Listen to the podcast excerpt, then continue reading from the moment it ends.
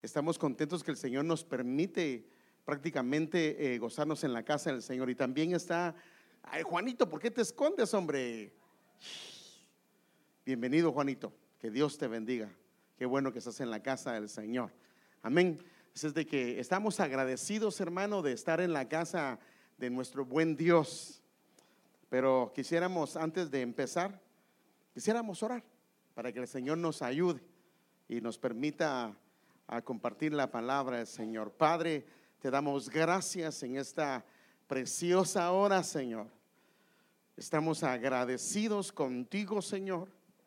Muy agradecidos por tu presencia, Señor, por tu gozo, Señor, por tu gloria, Señor, por tu presencia, Señor.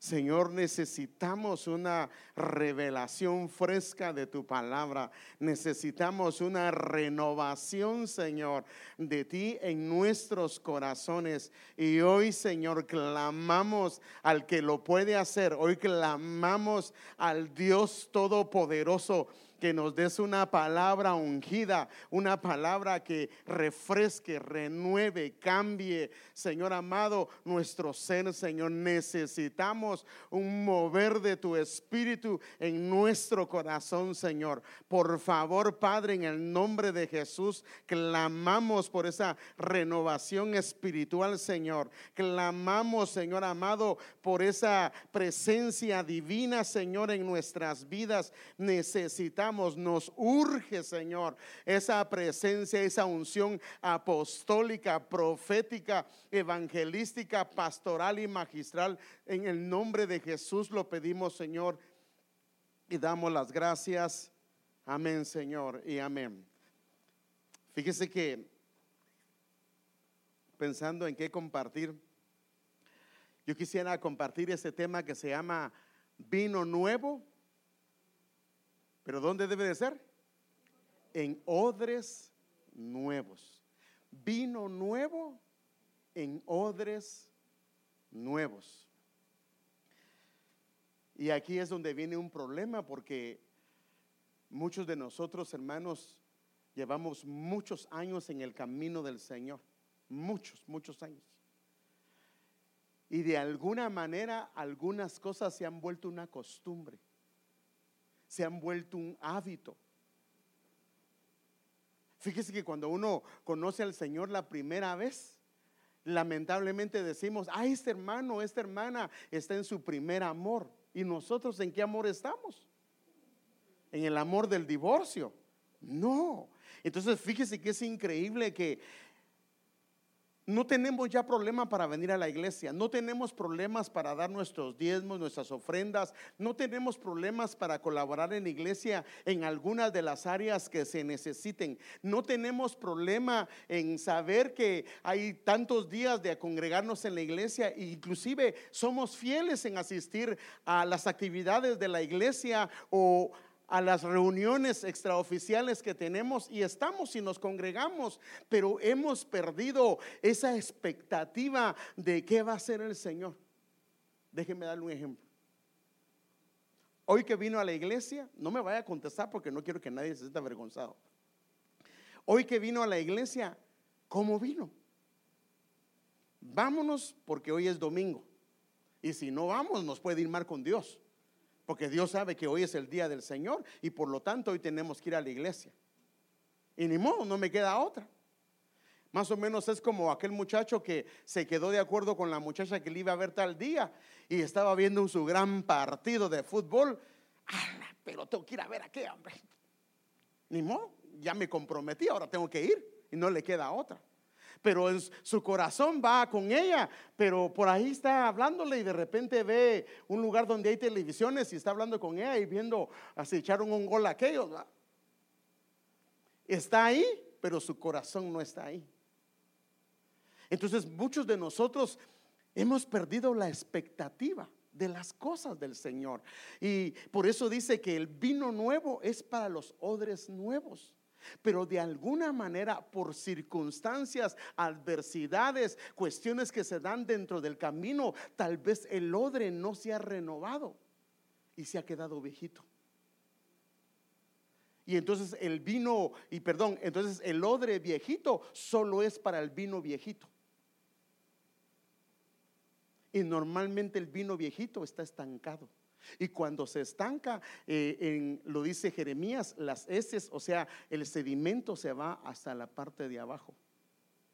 Entonces el problema que hay muchas veces es de que nosotros perdemos ese amor, aquello que dice, eh, eh, como decía, por eso aquel hombre estaba definitivamente con un odre nuevo y vino nuevo, porque decía, yo me alegré con los que me decían, a la casa del Señor iremos. O sea, en el corazón de él había un gozo de ir a la casa del Señor. No era solamente el que tocaba ese día ir a la casa del Señor, no era porque ni modo no le quedaba otra, sino que en el corazón de él había una expectativa de algo nuevo, que el Señor iba a hacer algo nuevo. Porque fíjese que cuando uno tiene expectativa, Dios siempre hace algo nuevo.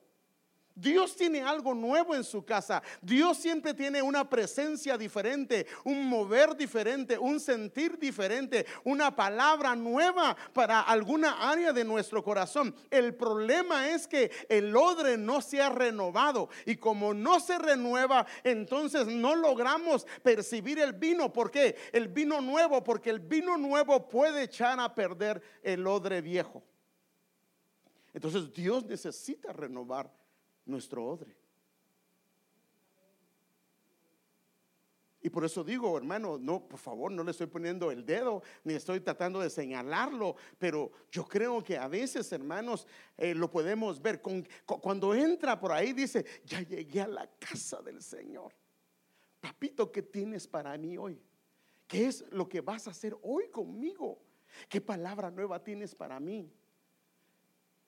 Yo quiero encontrarme contigo, quiero eh, ser, tocado por tu presencia. ¿Cómo venimos? O la mujer ha estado, vete mi amor, hombre, si sos el líder de la iglesia, ¿cómo va a ser que no vas a ir a la iglesia? O como aquel ya, ya se lo conté, ¿va? Que, que estaba en la cama y no se quería levantar. Vete a la iglesia. Mi hijo, tiene que irse a la iglesia, le decía a la esposa. Y entonces él ya bravo le dice, deme tres razones para ir a la iglesia. Pues primero que nada, que la Biblia dice que no dejemos de congregarnos. Bueno, está bien. Deme otra. Papito, usted es el papá. Usted, usted tiene que llevar a sus hijos a la iglesia. Los, o sea, usted tiene que dar el ejemplo a su familia. Bueno, está bien, dame otra. Usted es el pastor, papá.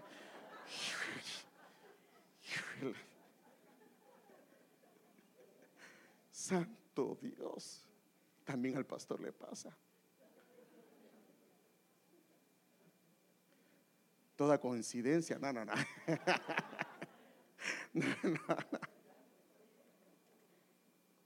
Fíjese que el vino es sinónimo de qué? De gozo, ¿sí o no? El vino es sinónimo de gozo y el gozo está relacionado con qué? Con la risa, el placer y una cantidad de cosas. Y fíjese que hubieron dos hombres en la Biblia, bueno, una pareja en la Biblia, que sus odres se volvieron viejos. Viejos. Pero cuando sus odres fueron renovados, entonces vino vino nuevo y a ese vino nuevo le pusieron risa. ¿Quién era? ¿Quién era? Ay, padre, tenemos que mandarlos al discipulado. Hermano Alex, apunte a todos porque hay que pasarlos al discipulado nuevamente. Eran ya viejitos.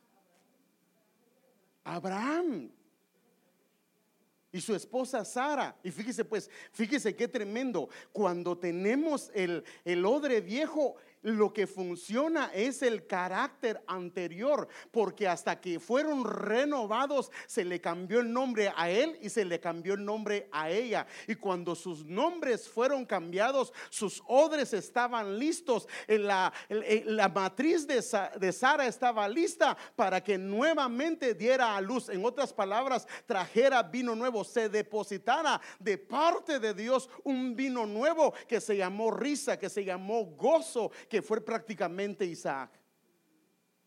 Y fíjese que tan tremendo fue esto, hermano amado, que Dios renovó el pacto. Por eso es que muchas veces nosotros, cuando nuestro odre se ha envejecido, porque nos pasa, hermano, no hay creyente que en el camino, hermano amado, no pueda pasar por procesos de envejecimiento. Por eso es que su cuerpo, hermano, y mi cuerpo se renueva todos los días. Y sabe que todas las noches su cuerpo eh, prácticamente bota células muertas y tiene que renovarse. Y por eso es que los que no se renuevan muy seguido, ahí ven los resultados.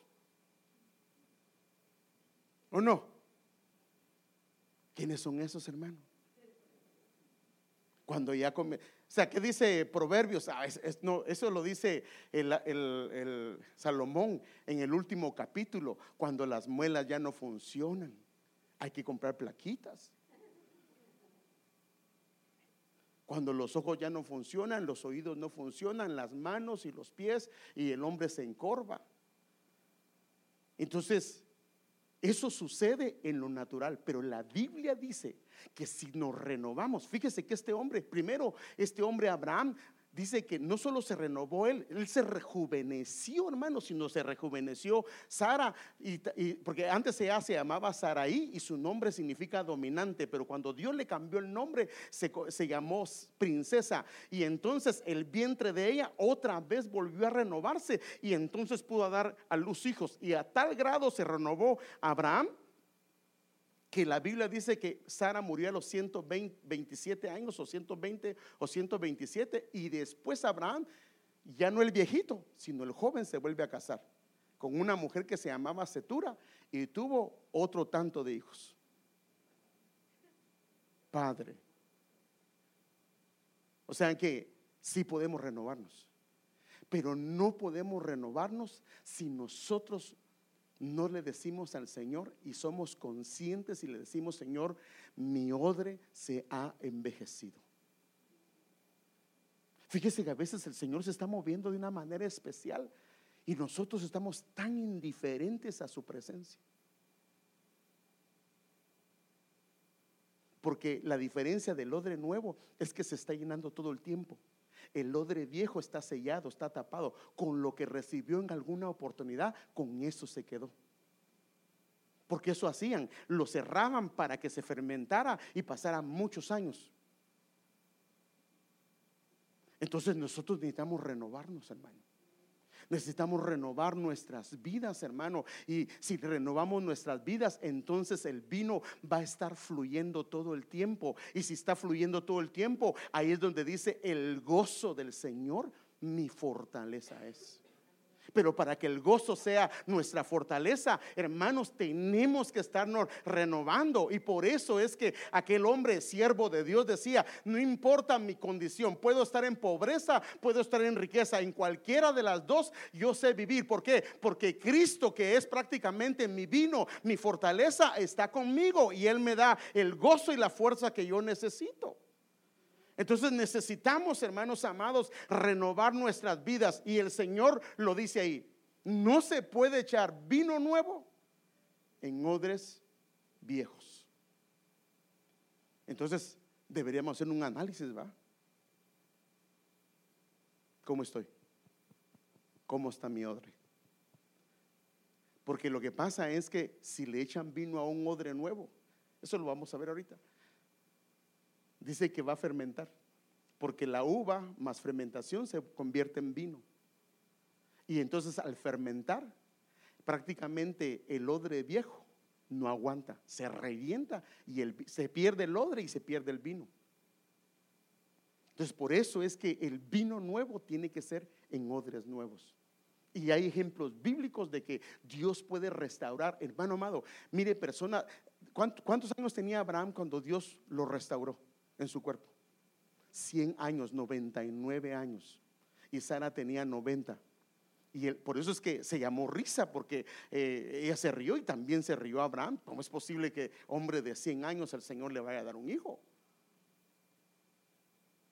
Pero Dios ahí se manifiesta como el Todopoderoso, el Shaddai es posible. Nuestro odre pudo haberse envejecido, hermano, por diferentes razones, pero hoy el Señor quiere renovar nuestro odre y hacerlo un odre nuevo, hermano, para que sea un odre donde fluya su presencia y su gloria pueda manifestarse, hermano amado, porque necesitamos renovar nuestro odre, hermano. Hemos perdido la expectativa de la casa del Señor, el amor por la casa del Señor, el amor por las cosas de Él, aquello que antes nos emocionaba ese, miramos que alguien estaba en una mesa hablando de la palabra, nos sentábamos porque queríamos aprender qué era lo que estaban diciendo. Eh, eh, salía algo que no habíamos escuchado, lo queríamos oír. Alguna prédica que nos contaban la íbamos a oír inmediatamente. O hermano amado, comprábamos más Biblia. Nuestra Biblia estaba llena de apuntes y de tantas cosas.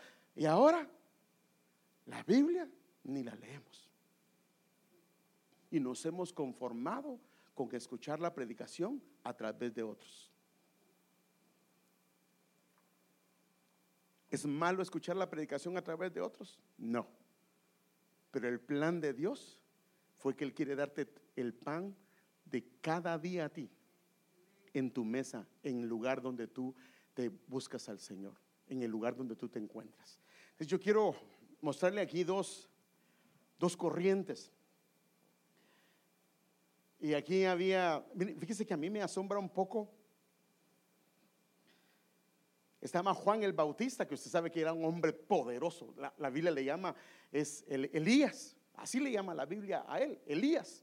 ¿Y por qué le llama Elías? Porque él vendrá con el espíritu de Elías y era poderoso. La Biblia dice que el hombre predicaba la palabra en el río Jordán y se bautizaban los sacerdotes, los escribas Fíjese que inclusive, imagínense, en el caso de Juan el Bautista, era tanto el poder que este hombre tenía que hasta los fariseos y los saduceos se humillaban delante de Dios y le decían, ¿qué podemos hacer? Y con Cristo no fue así. Y es increíble que el Señor Jesús comparado con eh, Juan el Bautista, ambos prácticamente eh, fueron concebidos con seis meses de diferencia y de una manera milagrosa. La diferencia es el ministerio de uno y el ministerio del otro, porque Juan el Bautista prácticamente también, fíjese hermano, Juan el Bautista, ¿cómo se llamaba su papá? Ah, Zacarías. Ahora, ¿qué era el problema de, de ellos? ¿Ya estaban qué? Sí, sí, pero ¿cuál era el problema? ¿Por qué no tenían hijos? Ya estaban pasados de edad. O sea, fíjese que si usted le pide al Señor, ¿cuántos tienen? Bueno, no, no, no, no. A unos que tienen 80, tengan esperanza, hermano. Aleluya, hermano. Así dice la Biblia. Que ya estaban viejitos, Zacarías, y se presentó. No, no, sí, hermano. De repente a usted, hermana, le salió un su Abraham ahí. Y el viejito todavía podía. Entonces, fíjese, hermano, fíjese. Qué tremendo. Zacarías dice en la Biblia que él ya estaba anciano y su esposa también. Pero cuando entró a su presencia, Dios dio palabra. Y el viejito llegó y chuleó a la mujer, porque me imagino que él no la chuleaba, la chuleó y se dio lo que se tenía que dar. Y la mujer quedó embarazada. Y ahí vino Juan el Bautista y el Señor Jesús habían seis meses de diferencia. Ahora, lo increíble fue que cuando empezó Juan el Bautista con su ministerio, el ministerio de Juan el Bautista fue completamente diferente al del Señor Jesús. Porque Juan el Bautista, para empezar, estaba vestido con pieles. Y dice que lo que comía era langostas, o sea que era una persona que se abstenía de muchas comidas. Y en cambio el Señor Jesús, ¿de qué lo acusaba? De bebedor y comelón. ¿Sí o no? Pues hermano, ahí está la Biblia, así dice la Biblia. Entonces los dos tenían un ministerio tan diferente y yo no entiendo por qué razón aún Juan el Bautista estando en función el Señor Jesús todavía tenía discípulos. Algunos cuando el Señor les dijo, he ahí el Cordero de Dios que quita el pecado del mundo, esos dejaron a Juan el Bautista, lo siento, la verdad es que eres una gran persona, pero yo quiero irme con el verdadero. Y el mismo Juan dijo, no, yo no siquiera soy digno de desatar la correa de, de él, él es el que bautiza con fuego. Yo yo solamente soy la voz que clama en el desierto y ya se fue. Entonces, lo increíble de esto es que eh, eh, eh, Juan el Bautista se abstenía y ayunaban prácticamente con sus discípulos y el Señor Jesús no ayunaban. Ellos no ayunaban. Bueno, así dice la Biblia, hermano. Por favor, no me va a decir, así dice la Biblia. No ayunaban. Y el Señor, el Señor se, se, enteró que a Juan el Bautista lo encarcelaron y tampoco lo fue a sacar. ¿Podía él? Sí podía acercarse. Y él tenía una autoridad, era muy conocido. Lo dejó en la cárcel. Y por eso es que Juan el Bautista estando en la cárcel, pues, Juan el Bautista su ministerio duró seis meses y el ministerio del Señor Jesús fueron tres años y medio. Y Juan el Bautista oía que el Señor seguía bebiendo y comiendo. Y sí, habían personas que habían sido sanadas, pero dijo, ¿será que hasta él empezó a dudar, hermano? ¿Será que es él? Y mandó a sus discípulos para que le fueran a preguntar. Porque él no establecía el reino. Pero hay una peculiaridad de esto y yo quiero, fíjese qué tremendo, el ministerio de Juan el Bautista fue tan grande, hermano, que Apolos, que era un hombre que era poderoso en la palabra, venía de esa línea. O sea que se dieron varias líneas en el ministerio del Señor Jesús. Entonces aquí hay ah, dos grupos y entonces está el grupo de los discípulos de Juan. Juan era el que bautizaba en agua, el precursor prácticamente del Señor. Entonces se le acercaron los discípulos de Juan diciendo, ¿por qué nosotros si los fariseos ayunamos? Pero tus discípulos no ayunan. ¿Qué les estás enseñando? Nosotros nos estamos consagrando y apartando para ese día glorioso y en cambio tú no ayunas. Y más bien todo lo contrario, porque eh, fueron a la casa de Mateo, donde dice que Mateo hizo una gran fiesta e invitó a los publicanos, invitó a toda la gente.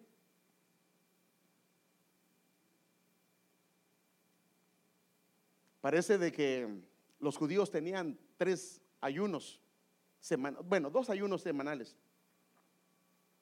Uno era el día lunes. Ellos creen que el lunes fue el día que el Señor subió al monte, eh, perdón, que Moisés subió al monte y fue a traer las tablas la segunda vez, cuando después que las había quebrado. Y él regresó el día jueves. Entonces ellos ayunaban, perdón, él subió el día jueves y regresó el día lunes. Entonces, para los judíos, esos dos días los ayunaban. Y esta era un día de ayuno, por eso dice, entonces se le acercaron los discípulos de Juan diciendo, ¿por qué nosotros y los fariseos ayunamos? O sea, ellos estaban en ayuno y ellos no ayunaban. Y aquí quiero que veamos algunas cosas. Que Dios a veces está haciendo cosas con otras personas que con nosotros no las está haciendo. Y nos preguntamos, ¿por qué? Porque Dios está bendiciendo a aquel hermano y a mí no me está bendiciendo. Porque aquel hermano está siendo próspero y yo estoy buscando al Señor y a mí no me va lo mismo. Y se recuerda que eh, prácticamente nuestro hermano uh, ah, Patti estaba predicando precisamente de esto en el Salmo 73, de aquel hombre que dice, ¿cómo es posible, Señor, que yo eh, me abstengo de tantas cosas? Hago lo que te agrada, hago lo que a ti te busca y a los malos y a los perversos les va bien. Y yo que eh, todos los días trato de hacer lo correcto, me va mal. Realmente cada día veo que no me va como le va a esa persona. Esos cuates están pero bien bendecidos hasta que entró a la casa del Señor y se dio cuenta del fin de ellos. Bueno, ellos dos eran dos grupos que a su maestro lo tenían en la cárcel, ellos estaban ayunando todo el tiempo y al Señor como que se le olvidó que Juan el Bautista era su precursor y más bien ellos andaban de fiesta en fiesta. Y a veces nosotros nos pasa que cuando miramos que otra gente no está haciendo lo que nosotros hacemos, como que lo descartamos porque de alguna de alguna forma nosotros queremos cuadrar o meter a la gente en la misma esfera en que nosotros estamos, pero no, Dios obra de diferentes formas con cada uno de nosotros. A una familia la puede estar bendiciendo en este momento y Dios está tratando simultáneamente con otra. Así es. Y eso lo tenemos que entender. Porque Dios es Dios. Dios obra de muchas formas y una de las formas que Él obra es que Él trata particularmente de acuerdo a lo que cada uno de nosotros necesitamos. Por eso la Biblia dice, Jehová es mi pastor, nada me faltará. Pero si hoy lo que necesitamos es disciplina, no me la va a faltar. Si hoy lo que necesitamos es desierto, no me va a faltar. Si hoy lo que necesitamos es pasto, eso no me va a faltar. Y como Dios, por eso es como hemos estado hablando, en tus manos están mis tiempos, sabe en qué tiempo estamos y lo que necesitamos y eso nos va a dar. Entonces ellos se presentan, son dos líneas prácticamente, los discípulos de Juan y los discípulos del Señor y definitivamente ellos estaban quejando que ellos ayunaban dos veces y los otros no ayunaban. ¿Qué estaba pasando? Aquí había algo que no estaba bien, alguna, porque prácticamente todo venía en la misma línea. Juan el Bautista era precursor de él. Entonces algo no estaba bien. Entonces el Señor les da una observación y le dice, Jesús, ¿acaso los acompañantes del novio pueden estar de luto mientras el novio está con ellos? Pero vendrán días cuando el novio les será quitado y entonces ayunarán. En otra versión dice, bueno, en el original dice, los acompañantes de la cámara nupcial. O sea, Fíjese que esto es importante, hermano. Si usted invita a una familia a su casa y el día que le invita, usted pone en ayuno la casa. Pobre los que van a invitar, hermano. Si usted recibe a alguien en casa, ese día no se ponga en ayuno. Ni diga, o, imagínense que, fíjese qué importante es esto. Llega gente a visitarlo y usted los quiere meter al rigor que usted lleva delante de Dios. Eso no lo debe de hacer. Y ese es el problema cuando Dios nos ha hablado algo. Dios me habla algo a mí y yo quiero generalizarlo a todo el mundo. Aparte es cuando Dios habla algo que quiere para una congregación. Pero normalmente Dios tiene un trato con mi familia y yo quiero generalizar. Si por ejemplo a, a una hermana el Señor le dijo que no se cortara el pelo, ¿qué hace esa hermana con las demás? No es de Dios que se corte su pelo, menos que se lo pinte. O sea que algunas de aquí estarían en pecado, hermano. Para esa hermana, pues. No, y hay congregaciones que si usted se pone aretes, peor. Y si la miran pintadita, no, no se imaginan de lo que le dirían. Pero Dios les habló a ellas eso pero no era para todo su pueblo. Entonces prácticamente nosotros lo que tenemos que ver acá, hermanos, es que a veces hay ordenanzas de parte de Dios en el mismo tiempo, pero hay un trato diferente para los discípulos de Juan y hay un trato diferente para los discípulos del Señor Jesús. Aunque prácticamente eran el mismo pueblo de Dios, tenían el mismo propósito, pero Dios estaba meneando de una manera diferente en cada uno de ellos. Y esto es importante porque en cada congregación, aunque estemos en la misma ciudad, Dios tiene tratos diferentes para cada congregación. Hay una congregación que Dios está haciendo algo con ellos en ese lugar, en lo espiritual y en lo físico. Y hay algo que Dios está haciendo con nosotros en lo espiritual y en lo físico. Amén. Ahora, lo que quiero entrar es esta, esta parte. Nadie pone un remiendo de tela nueva en un vestido viejo. Porque el remiendo al, encogerse tira del vestido y se produce una rotura peor. Vamos a leerlo nuevamente. Y nadie pone un remiendo de tela nueva en un vestido viejo. Porque el remiendo al encogerse tira del vestido y se produce una rotura peor. Más o menos es como esto. Hay un vestido viejito que el agua, tempestades, problemas, circunstancias ya han pasado por él y le ponen una tela nueva, esa tela nueva necesita ser tratada porque si no es tratada lo que va a pasar es que al ponerle en el vestido, al recibir el agua o, cuando la estén lavando, esa tela lo que va a hacer es que se va a encoger y lo que va a hacer es que va a arruinar la otra parte y se va a hacer peor todavía la parte que está. Ahora, ¿cómo lo podemos aplicar eso a la iglesia? Muchas veces vienen hermanos o hermanas que su naturaleza aún no ha sido restaurada de parte de Dios. Eh, aunque la Biblia dice eh, que el que está en Cristo nueva criatura es, pero empieza un proceso, ¿sí o no? Nosotros a veces queremos cambiar a los que vienen sin nosotros mismos hemos cambiado. Entonces, cuando viene alguien, tú le quieres poner rápido los principios que nosotros conocemos. Hermano, usted se tiene que poner el velo. Si no se pone el velo, está en desobediencia a su autoridad y está en desobediencia a su marido. Y la persona se lo pone, pero no con entendimiento ni por revelación.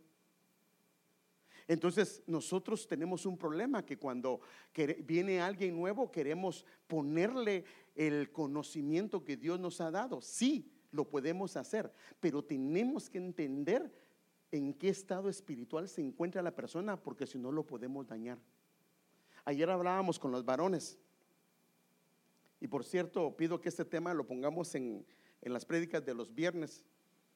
Hablamos, este era el tema, el tema era que el pastor camina acorde al paso del rebaño.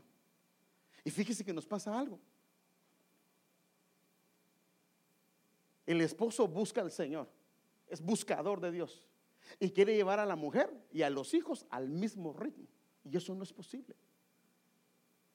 Porque Jacob, por ejemplo, cuando en una ocasión vino su hermano y se lo quería llevar y le dijo, sígueme. Y él le dijo, no, no.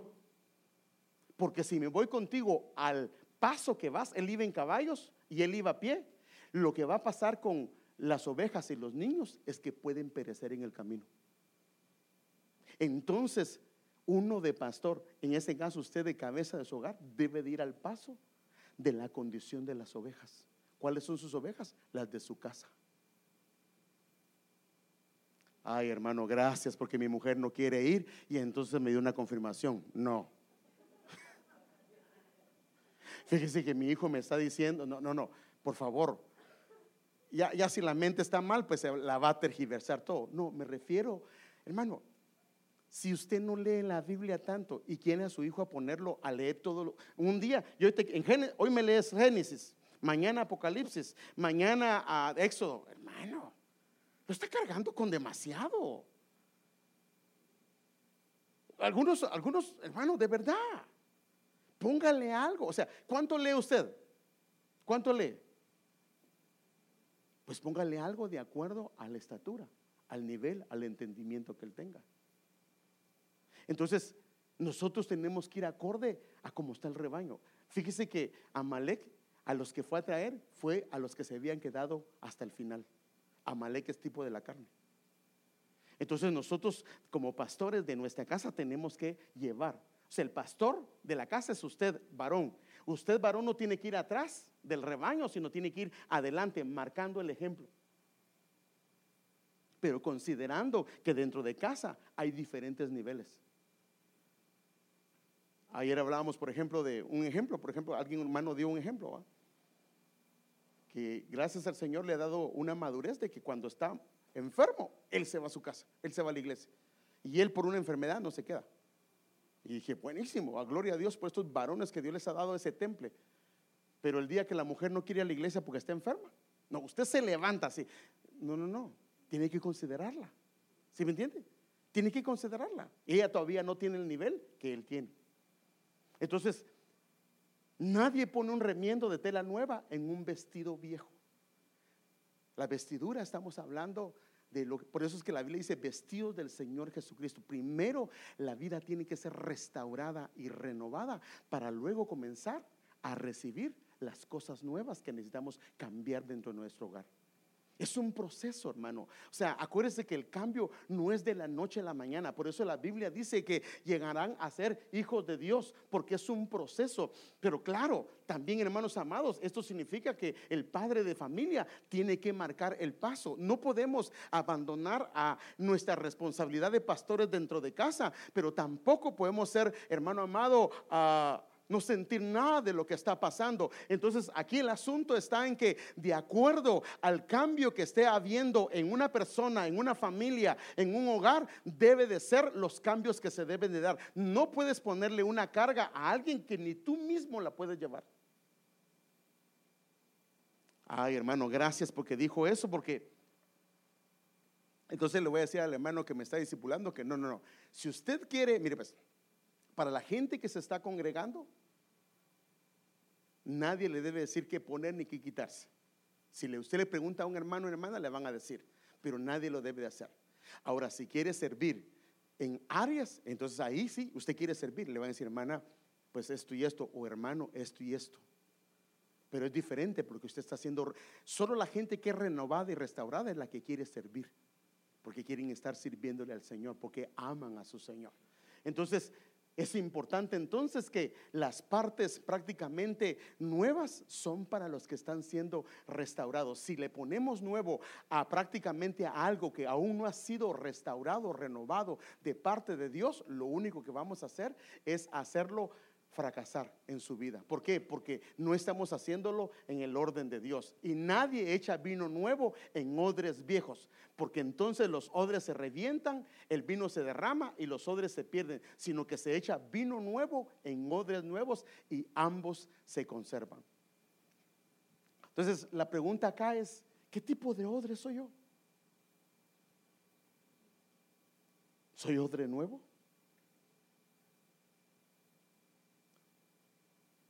Odre viejito. Y no me refiero a las arrugas. Ay, hermano, yo soy viejito. No, no, no, no, no. ¿Sabe que hay Abraham? Por eso estaba, Abraham era un odre de 100 años, pero estaba nuevito. Porque la edad no es la que se mira enfrente, sino cómo te sientes. Hay jóvenes de 30 años que se sienten puros viejitos. Y hay viejitos de 60 años que puros jovenazos, hermano. Sí, hay jóvenes que tienen 20 años y todo les cae mal, hermano. En cambio hay viejitos que hasta se ponen a jugar fútbol con los jóvenes. Se dan cabezazos, sí, pero... No, no, no, ese, ya le agregué yo salsa a los tacos. Por eso el hermano Armando, cada vez que va el hermano Alex, así le hace. No, pero, pero ¿por qué? Porque se sienten jóvenes. Ahora, la juventud, ¿se recuerda cómo, cómo llamaba el rocío que estuvimos hablando el domingo pasado? Es un rocío de qué? De juventud. Dios quiere rejuvenecernos. Pero ¿para qué rejuvenecernos? Para que haya ese sentir, ese amor, esa ternura, ese gozo, esa alegría de participar. No, ay, vamos a ir a la casa del Señor como el pastor que le estaba contando. No, sino que sea un, un gozo venir a la casa del Señor y saber que hoy nos toca aquí encontrarnos con el Rey. Porque cada vez que venimos a la casa del Señor, si estamos dispuestos, hay una renovación de odres, hay una renovación en lo interior. Y si hay una renovación de odres, entonces el Señor se va a encargar de echar su vino, porque el vino siempre está disponible para los odres. El problema es que el odre no está nuevo o no se está rejuveneciendo, pero la Biblia dice que quiere rejuvenecernos. ¿Para qué? Para poder echar su vino y entonces haya gozo y alegría en nuestro corazón, hermano, porque el Señor quiere devolvernos el gozo que tuvimos cuando conocimos al Señor, hermano. Aquel gozo que todo lo que hacíamos en su casa nos daba alegría, nos daba felicidad, nos sentíamos contentos. Aún una reunión sencilla participábamos, hermano. Ahora, ¿sabe qué hay que hacer? Hay que pasarlos a traer a su casa. Miren, un día me contaba un, hermano mío que, pues ya ve que aquí, mire, en Guatemala, si usted quiere ir a la iglesia, usted tiene que ver cómo le hace para llegar a la iglesia. Acá me contó mi hermano que ponían buses. Iban a traer a los hermanos de lejos y de repente llegaban a un hermano y solo salía en la ventana, hacía la persiana así, decía, hoy no. Decía mi hermano, ¿por qué no tuvo por lo menos la fineza de amar y decir, hoy no voy a ir a la iglesia? Pero estamos tan acomodados, hermano, tan acomodados que no queremos ir. Miren, en nuestros pueblos hay gente que camina para llegar a la iglesia. ¿Y saben cómo van? Con un niño acá, no sé cómo le llaman, otro niño a tuto. Y todavía, fíjese pues, y sus primicias las llevan aquí arriba. De verdad. Y con gozo a la casa del Señor. Y allá el pastor no vaya a pensar que como ellos van a la iglesia. Y hermano, fíjese pues, van bien vestidos, pero bien enlodados. Máxime cuando llueve. Y se van y se tiran al piso, al piso de tierra. Pero cuando el Señor desciende, hermanos, los odres están nuevitos, hermano, nuevitos, hermano. Porque ellos van con hambre, con sed, con anhelo de encontrar al Señor. Andan buscando de Dios, hermano, y pagan el precio. Porque, y déjenme decirle, para la salvación no se paga el precio porque el Señor lo pagó. Pero para ser llenos de su espíritu, para ser llenos de su vino, hay que pagar un precio. Sí, hermano, discúlpenme, pero hay que pagar un precio. Hay que buscar su rostro. Por eso es que muchas veces uno oye con los odres viejitos esto. Viera todo lo que hacía Dios conmigo, cómo Dios me usaba, cómo Dios esto, cómo Dios esto. Y está bien, gloria a Dios, fue recompensada la hermana o recompensado. Pero ¿qué está haciendo Dios hoy contigo? Decía un hermano esto. Testimonios viejitos. Cuéntame algo nuevo, algo calientito, algo que Dios esté haciendo hoy. Y hay testimonios nuevos cuando el vino nuevo está corriendo sobre el odre nuevo. Entonces necesitamos cambiar nuestro odre, hermano. No podemos seguir, hermano amado, perdón con esa vejestoria de, eh, de, de, odre, hermano. Tenemos que cambiarlo. Tenemos que renovar nuestras vidas. La, la, única manera de renovar nuestras fuerzas es cuando corremos, hermano amado, guiados por su Santo Espíritu. Y cuando su Santo Espíritu se posa sobre nosotros, necesitamos una renovación. Pero desde lo más íntimo, hermano amado, tú te conoces, hermana. Tú te conoces, hermano. Tú sabes perfectamente si estás caminando como caminabas al principio o realmente has bajado el paso. La, gente sabe, tal vez te conoció como una mujer, un hombre de oración, de búsqueda, que clamaba, los cielos se abrían, pasaban todas estas cosas. Está bien, pero hoy el Señor quiere que sigas lo mismo. Hay un pueblo al cual el Señor quiere llegar, hay un pueblo al que hay que predicarle y Dios necesita renovarnos, hermano, y solamente cuando somos renovados, el vino va a descender sobre nuestras vidas, pero necesitamos que Dios nos renueve a nosotros primero, el recipiente. Y tú y yo tenemos que ser honestos con Dios y decirle, sí Señor, mi recipiente se ha envejecido. Y los hechos lo muestran. Amén. ¿Cuál es la voluntad del Señor? Así pues no seáis necios. Si entended cuál es la voluntad del Señor. Dice, no se embriaguen con vino. Él está hablando en este caso del vino del mundo. Porque luego lo dice, no se embriaguen del vino del mundo. Porque el problema es, hermanos amados, que a nosotros nos ha pasado esto. Hemos cambiado el verdadero gozo por un gozo que no es de Dios. Hay cosas que han dado de alguna manera satisfacción a nuestras vidas, pero no es el orden de Dios. Por eso la Biblia dice, han abierto cisternas rotas y dejaron la fuente de agua viva. Porque hay una fuente que es la que Él quiere que tomemos. Porque el enemigo va a darnos a beber, pero no necesariamente el vino de Dios. Y el vino de Dios nos va a traer a Él. El vino del mundo nos va a traer a las cosas del mundo. Y por eso dice, así pues no seáis necios, sino entended cuál es la voluntad del Señor. Y no os embriaguéis con vino, en lo cual hay disolución sino ser llenos del Espíritu Santo. O sea que debemos de ser llenos del vino, pero del vino del Espíritu Santo. Ahora, si hay vino del Espíritu Santo, entonces lo que va a hacer es, ah, va a hablar entre vosotros con salmos e himnos. Van a haber canciones. La canción nuevamente va a comenzar a surgir de tu corazón. Porque hermano, únicamente cuando una persona está gozosa, es que está trabajando en lo que esté trabajando. Hay cantos en su corazón, hay gozo en su corazón, hay alegría en su corazón. Porque hay un río que está fluyendo desde lo más íntimo de su corazón. Y hermano, la Biblia dice, al que cree en mí, de su interior correrán ríos de agua viva. Pero para que corran esos ríos tiene que haber un odre nuevo. Por eso es que si nos llenamos del Espíritu, entonces van a haber salmos, van a haber cantos espirituales. Vamos a alabar con gozo en nuestro corazón al Señor. Y la vida la vamos a ver diferentes y vamos a ordenar nuestras prioridades. Vamos a poner las cosas en su lugar, hermano. Cuando el odre es renovado, las cosas se ponen en su lugar. Y hay vida. El Señor dijo que habían tres vidas. La vida terrenal, la vida que Él trae y la vida en abundancia. Lamentablemente nosotros nos hemos conformado con la vida superficial. Somos creyentes. Pero Él quiere que tengamos una vida en la vida en abundancia. Fluye, hermano, está rebosando en el corazón. Y puede prácticamente afectar a otros.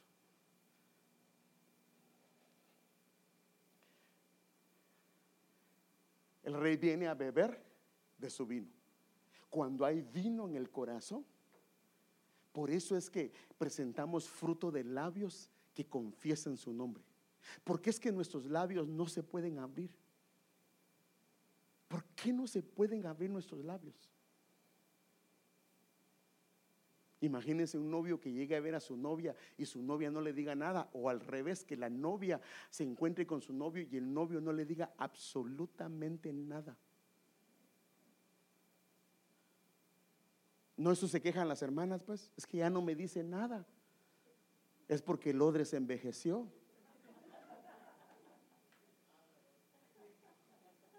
Plática de varones, va. Eso es para la próxima plática de varones. Y el puchito de vino que tiene es lo único que tiene. Y si le da algo se queda sin nada. Pero los otros nuevos, fíjese que por eso es que, ¿sabe qué es lo que debe hacer una mujer? Ayudar a su esposo a que busque al Señor. Si busca a su esposo al Señor, va a tener al varón al marido que ella quiere. Porque no hay varón que busque al Señor y no cambie su conducta en casa. Si no saber qué está buscando. Pero un varón que busca al Señor, Dios lo va a poner en orden. No la mujer. Porque a veces el problema es que la mujer es la que quiere poner en orden a su marido. Y ahí se está topando la piedra con el coyol. Así es un dicho en Guatemala, ¿va? ¿Cómo se llamaría? ¿Sí sabe qué es coyol? ¿No? Coyol es la la semilla, la ¿ah? Es una fruta que es dulce pero que se quiebra para poder de coco, pero algo así, bueno. Ese no es el orden de Dios que la mujer quiera poner en orden a su marido. No es el orden de Dios. El orden de Dios es que doble rodillas y que el hombre Dios lo ponga en orden. Y si Dios lo pone en orden, Él va a poner en orden su hogar. Miren, a veces Dios por misericordia permite, porque los hombres no queremos tomar nuestro lugar, la mujer termina tomando el lugar. No es el orden de Dios. Mire, cuando la mujer termina tomando lugar, ¿qué pasa? Sí, camina el hogar, y va hacia la casa del Señor y muchas cosas. Pero el problema es que el orden es que para que las bendiciones bajen sobre una casa, bajan sobre el varón. Entonces cuando una casa el varón no toma su lugar, las bendiciones que Dios tiene para ese hogar no bajan. Porque el orden de Dios es que es el varón. Ese es el orden de Dios. Lo puede ver en Corintios. Entonces, ¿cuál es el trabajo de la mujer? Orar para que su esposo Dios lo ponga en el lugar que Él quiere. Y entonces si Dios lo pone en el lugar que Él quiere, entonces Él va a ser un odre nuevo. La mujer un odre nuevo, los hijos odres nuevos. Y entonces no tiene que batallar el papá para traer a los hijos a la iglesia. Mire, ¿sabe qué, ¿sabe qué hacen algunos para traer a los hijos? Les prometen que le van a comprar un par de zapatos nuevos para que vaya a la iglesia. Les prometen que los van a llevar a esto. Les prometen que en esta semana, hermano. Entonces el, hijo dice, ah, ya sé dónde puedo sacar dinero. Y entonces, ¿qué hace él? No va a la iglesia si papá no le da. El problema es cuando ya no esté papá, nadie le da nada. ¿Y qué va a hacer? Ya no va a la iglesia. Y ese es un mal concepto de la iglesia, porque en la iglesia no se viene a recibir. El principio es que venimos a dar. Y ya dando aquí adoración, el Señor se encarga de darnos su presencia, su palabra, todas las demás cosas. Pero por eso la Biblia dice, no me presentaré a Dios con las manos vacías. Entonces, ¿qué es nuestro trabajo? Ayudar a nuestros hijos para que sus odres sean renovados. Entonces ellos van a decir, mamá, no, yo no me quiero quedar. Mira, pero vamos a ir a ver. Y, tampoco, mire, pues, no estoy en contra que lo lleve al cine. No, hermano, si también yo me he ido con mi esposa y mis hijos. Nos hemos ido a ver la, la Mujer Maravilla, que quería ver mi esposa ya pecó el pastor. No, sí, también, yo pienso que puede uno. Pero no me voy a ir en medio del culto. O sea, todo tiene su lugar. Siempre todo tiene su lugar. Por ejemplo, si imagínense, usted le enseña que hay una movie a las cuatro y media el día domingo, ¿qué cree que va a hacer el hijo? Vámonos, vamos. Y el pastor ni ha terminado de predicar. Pues sí, porque si al hijo le pone a, eh, imagínese usted que le diga al hijo, ¿qué quieres? ¿Una movie o ir a la iglesia? La movie, mire, el odre tiene que cambiarlo. Sí, hermanos, los hijos van a responder la movie, porque sus odres. Ahora, el día que, ahora, ahora si se llama Samuel, no se preocupe, porque Samuel va a decir, habla Padre, porque tu siervo hoy a no ser que Samuel ya no esté bien, ¿va? Esa es otra cosa. Entonces, fíjese, pues qué tremendo, hermano amado. Nosotros tenemos que ayudar para que Dios renueve los odres de nuestros hijos. Y ellos, mire, pues, mire qué bendición cuando hay hijos e hijas que le piden al papá o a la mamá, a mamá llevarlos a la iglesia. ¿Y sabe qué hacemos? No, hombre, vos sos la iglesia, sos la iglesia. No te enseñé que también hay que verterle, pues. Pobre el hijo, hermano, pobre la hija. No, no, no, no. Mire, aproveche la mocedad de ellos porque llega tiempo que no quieren ir a la iglesia. Pero si ellos se encuentran en ese tiempo con el Señor, estos niños nunca van a dejar de congregarse. Y si siempre se congregan, van a tener un hogar feliz, una familia feliz. Porque hermanos, mire, aquí en la casa del Señor, Dios restaura la vida del Padre, la vida del Hijo, la vida de la esposa, la vida de todos, hermanos dentro de la casa del Señor. Así es de que queremos animarlo. Entonces, cuando Él viene a nuestras reuniones, Él espera encontrar vino. Vino espera encontrar. Entonces déjeme enseñarle. He entrado en mi huerto. Aquí está hablando el rey. Hermana mía, esposa mía.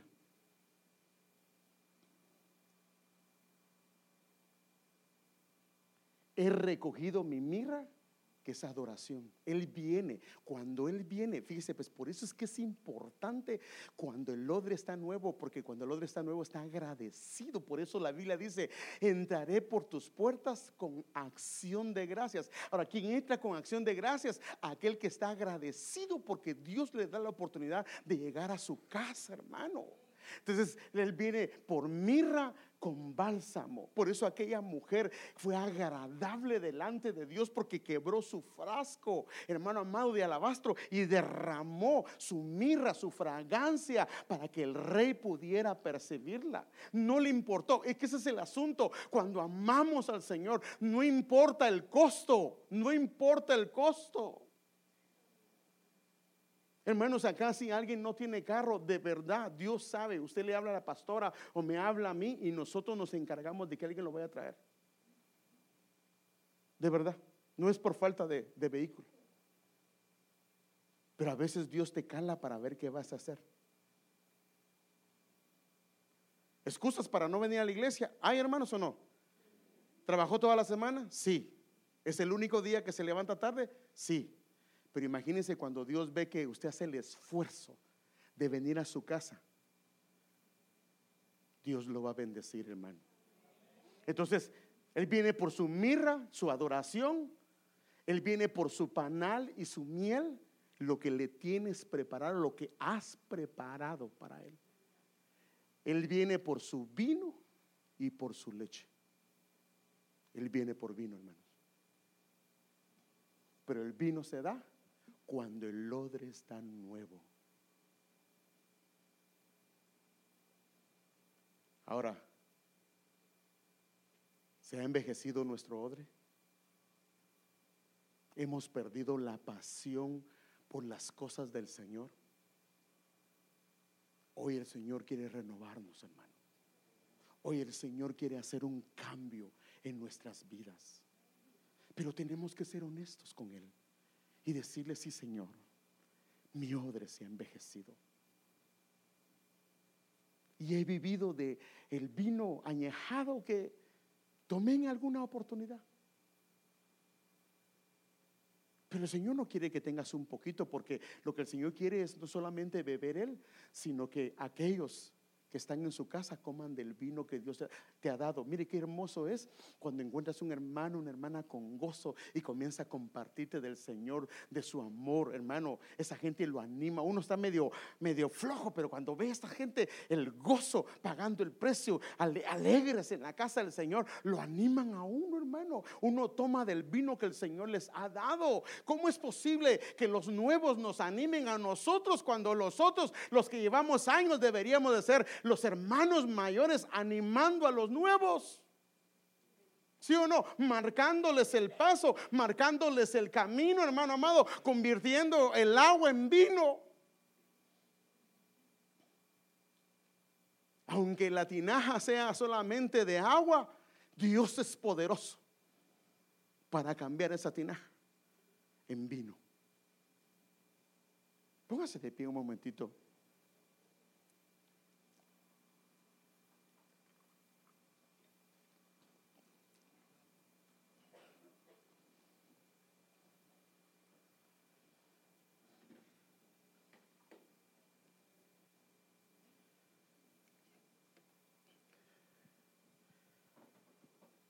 ¿Cómo está tu odre? ¿Cómo está tu odre, hermano amado?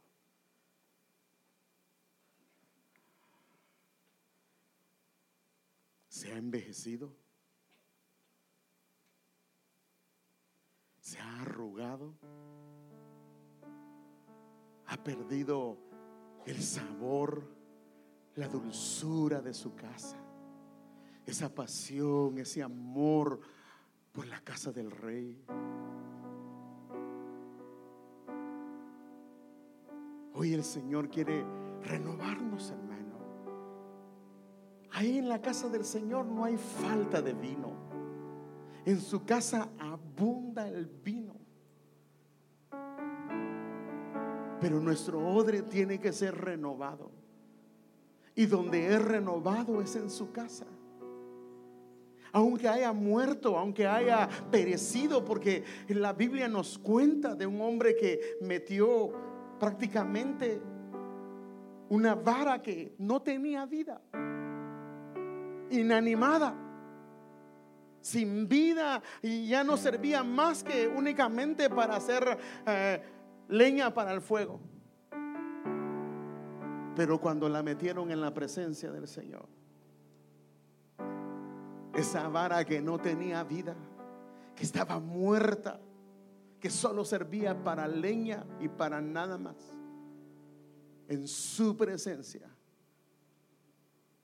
reverdeció.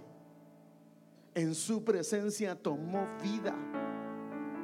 Aún no estando agarrada a nada, hermano, porque no estaba agarrada a una raíz pero aún no estando agarrado a nada, estando en su presencia, estaba en la fuente que da vida a todo. aún aquello que está muerto, aún aquello que ya no tiene vida. Y la Biblia dice que reverdeció, floreció, dio retoños y dio frutos en una sola noche. O sea que la casa del Señor es el lugar donde reverdecemos. Por eso es que cuando uno no se congrega, el odre se va envejeciendo, el odre va tomando, hermanos amados, el molde del mundo.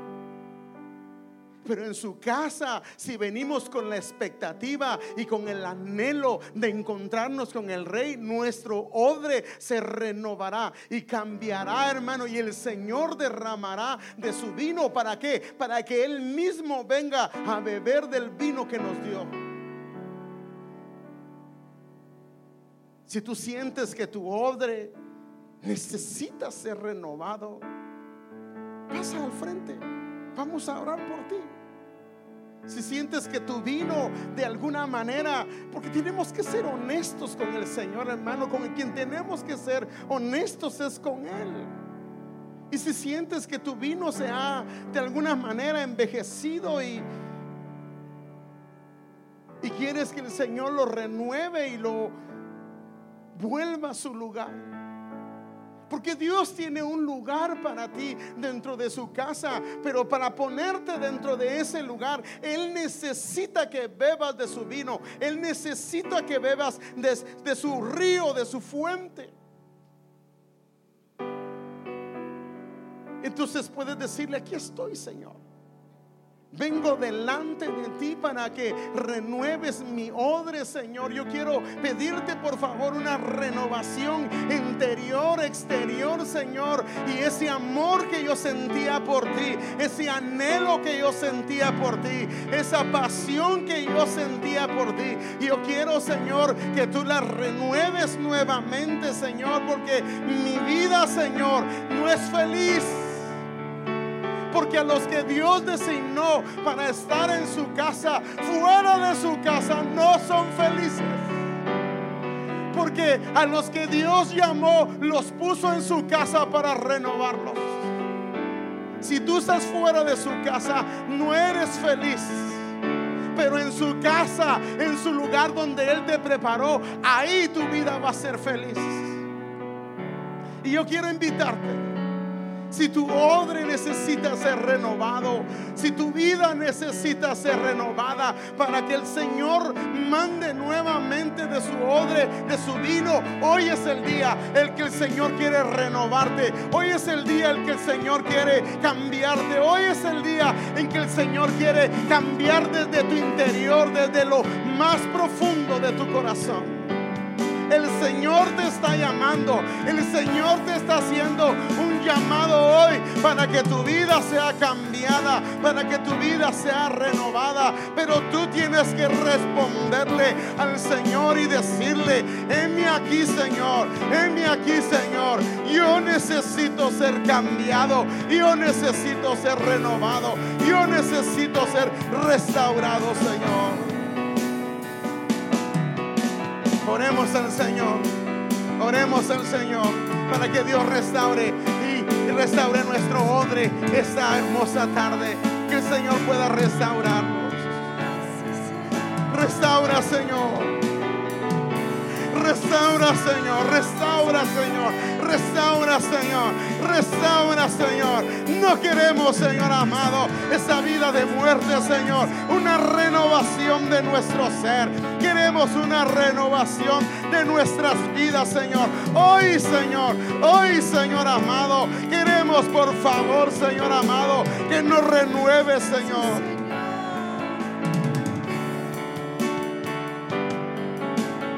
Clama al Señor, clama al Señor. Hoy clama al Señor, clama al Señor.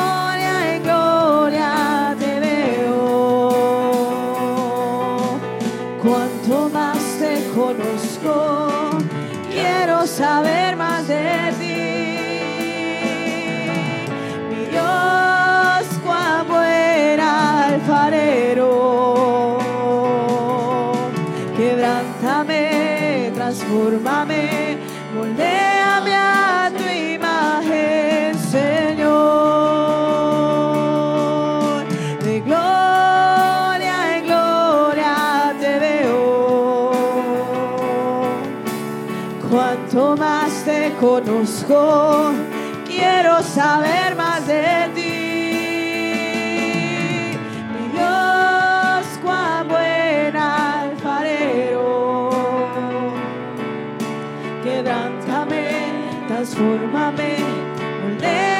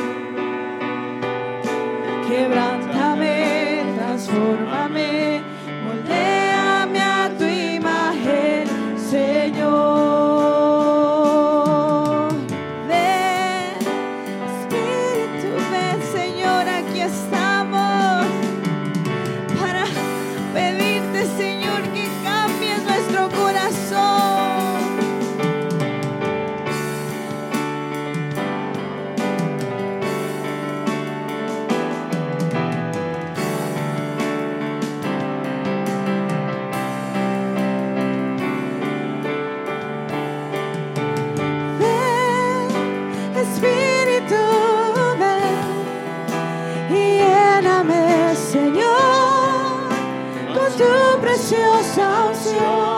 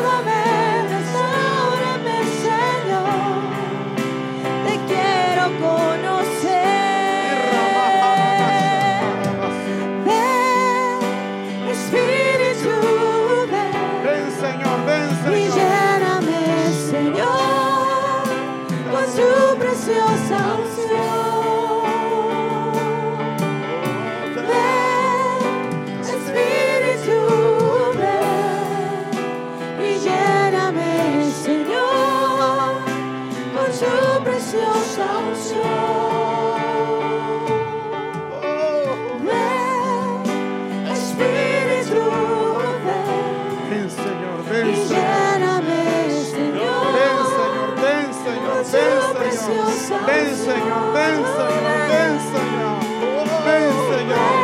Ven, Señor. Espíritu, hoy, hoy, Señor. Y lléname, hoy, Señor, con tu preciosa unción.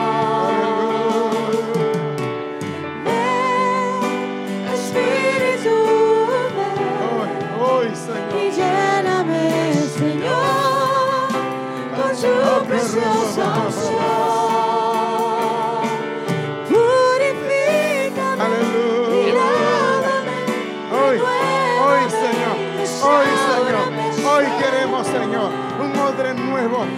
odre nuevo, un odre nuevo, Señor, un odre nuevo, Señor, un odre nuevo. Bautiza, bautiza, bautiza, Señor. Bautiza con tu Santo Espíritu. Bautiza con tu Santo Espíritu. Bautiza con tu Santo Espíritu. Bautiza, Señor. Bautiza, Señor. Bautiza, Señor. Sopla, Señor. Oh,